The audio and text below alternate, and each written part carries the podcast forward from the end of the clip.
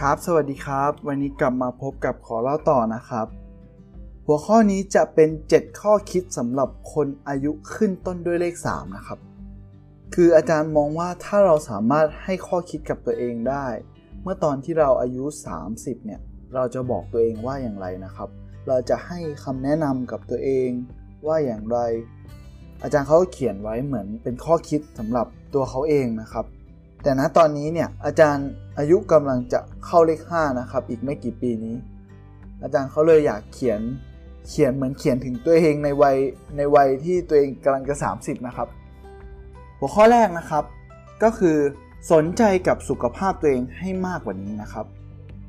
พออายุ 30 เนี่ยเรามักจะแต่งงานมีครอบครัวมีภาระนะครับ จึงลดการออกกำลังกายลง เวลาการกินหรือเวลา การดูแลสุขภาพเนี่ยครับก็เรามักจะน้อยลงนะครับ เราก็จะไม่ค่อยระมัดระวังในเรื่องการกินการดูแลสุขภาพนะครับ น้ำหนักตัวก็ขึ้นอะไรเช่นนี้ครับอาจารย์เขาก็เลยอยากฝากถึงเรื่องดูแลสุขภาพตัวเองนะครับ ให้ออกกำลังกายอย่างสม่ำเสมอนั่นเองนะครับ เพื่อมีสุขภาพที่ดีครับ ข้อ2นะครับก็คือให้เวลากับพ่อแม่ให้มากขึ้นนะครับ ท่านมองว่าท่านอยากทำให้ได้มากกว่านี้นะครับ เพราะว่าทุกช่วงเวลาเนี่ยเราไม่สามารถย้อนกลับไปได้แล้ว เราไม่สามารถพาท่านไปเที่ยวที่ต่างๆได้ คุณพ่อคุณแม่ของท่านนะครับ มองว่ามันเสียดายเงินมากเลย ไม่อยากให้ไปไม่อยากให้ไปเที่ยวต่างประเทศหรืออะไรอย่างนี้นะครับ ท่านก็มองว่าเราไม่รู้หรอกว่าในอนาคตอะจะเกิดอะไรขึ้น อย่างเช่น ณ ปัจจุบันเนี่ยมีโควิดอย่างเงี้ยครับคือท่านท่านมองว่าถ้าเราเก็บเงินไว้ก่อนเนี่ย รอให้มีเงินมากๆแล้วค่อยไปเนี่ยตอนนั้นสุขภาพคือมันไม่อำนวยแล้วครับในอะไรที่คิดว่าจะทำบางทีก็บางทีเราก็อาจจะไม่มีโอกาสได้ทำนะครับข้อถัดมานะครับก็คือให้เวลากับลูกๆและครอบครัวให้มากขึ้นกว่านี้นะครับ ช่วงอายุ 30 นะครับ หลายๆ คนเนี่ยเวลาเห็นลูกเล็กๆเนี่ยครับเราจะคอยอุ้มคอยเลี้ยงดูนะครับ มันมันเป็นช่วงเวลาที่มหัศจรรย์มากเลยครับ แม้ว่าภารกิจของแต่ละคนนะครับ ก็จะยุ่งแตกต่างกันไปนะครับ แต่อาจารย์ท่านอยากให้เราเนี่ยพยายามใช้เวลาให้มันมากที่สุดนะครับ กับการดูแลครอบครัวเนี่ยครับ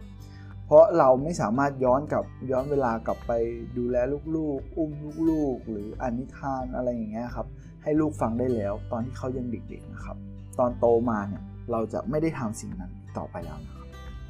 4. นะครับคือทำงานให้น้อยลงนะครับ คือช่วงอายุ 30เนี่ยครับหลายๆ คนก็จะเป็นช่วงกำลังสร้างเนื้อสร้างตัวนะครับ เราต้องขยันขันแข็งอะไรประมาณนี้นะครับ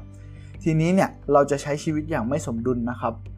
อาจารย์ท่านเลยมองว่าอยากให้เราเนี่ยใช้ชีวิตอย่างสมดุลให้มากขึ้นนะครับ การทำงานหามรุ่งหางค่ำเนี่ยมันไม่ดีต่อสุขภาพนะครับ แล้วก็ไม่มีเวลาให้กับพ่อแม่ครอบครัวนะครับ ความสัมพันธ์ส่วนตัวก็ไม่ได้ ไม่ได้พัฒนาขึ้นนะครับ ถ้าอย่างเงี้ยก็ควรจะลดเวลาการทำงานลงนะครับ อะไรประมาณนี้5นะครับก็หาตัวเองให้เจอ ยิ่งเราหาตัวเองได้เร็วเท่าไหร่นะครับ ยิ่งดีเลยครับ เพราะว่าการที่เราเจอสิ่งที่มันตอบโจทย์กับตัวเองชัดๆนะครับ ว่าเราเนี่ย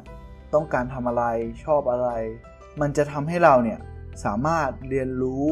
ในสิ่งที่เราเนี่ยชอบหรือเรารักได้นะครับ ก็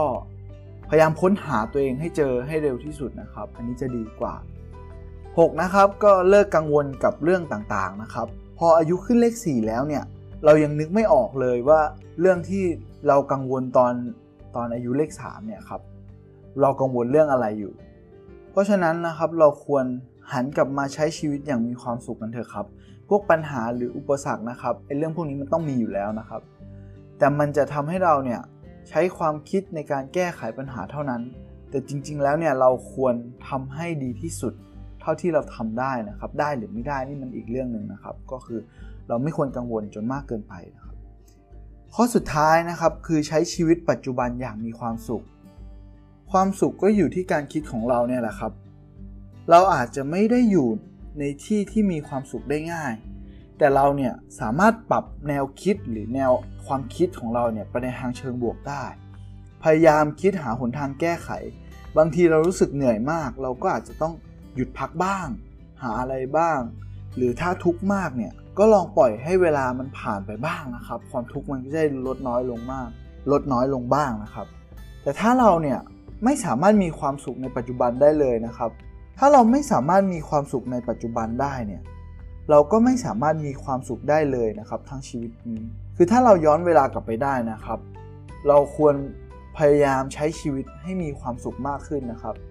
ไม่ว่าเราจะทำอะไรอยู่นะตอนนี้นะครับ เราก็ควรใช้ชีวิตอย่างมีความสุขนะครับ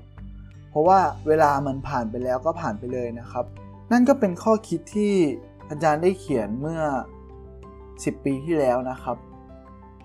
ท่านก็หวังว่ามันจะเป็นประโยชน์นะครับ ซึ่งแน่นอนครับมันเป็นประโยชน์กับผมไปเรียบร้อยแล้วครับ ผมก็ได้เขียนเป็น 10 ข้อคิดของตัวเองนะครับ ก่อนจะอายุ 30 นะครับ ก็ต้องขอบคุณอาจารย์มากนะครับที่ให้แนวทางในการเขียนข้อคิดนี้ไว้นะครับ ก็ก็ขอฝากไว้เพียงเท่านี้ครับ ขอบคุณครับ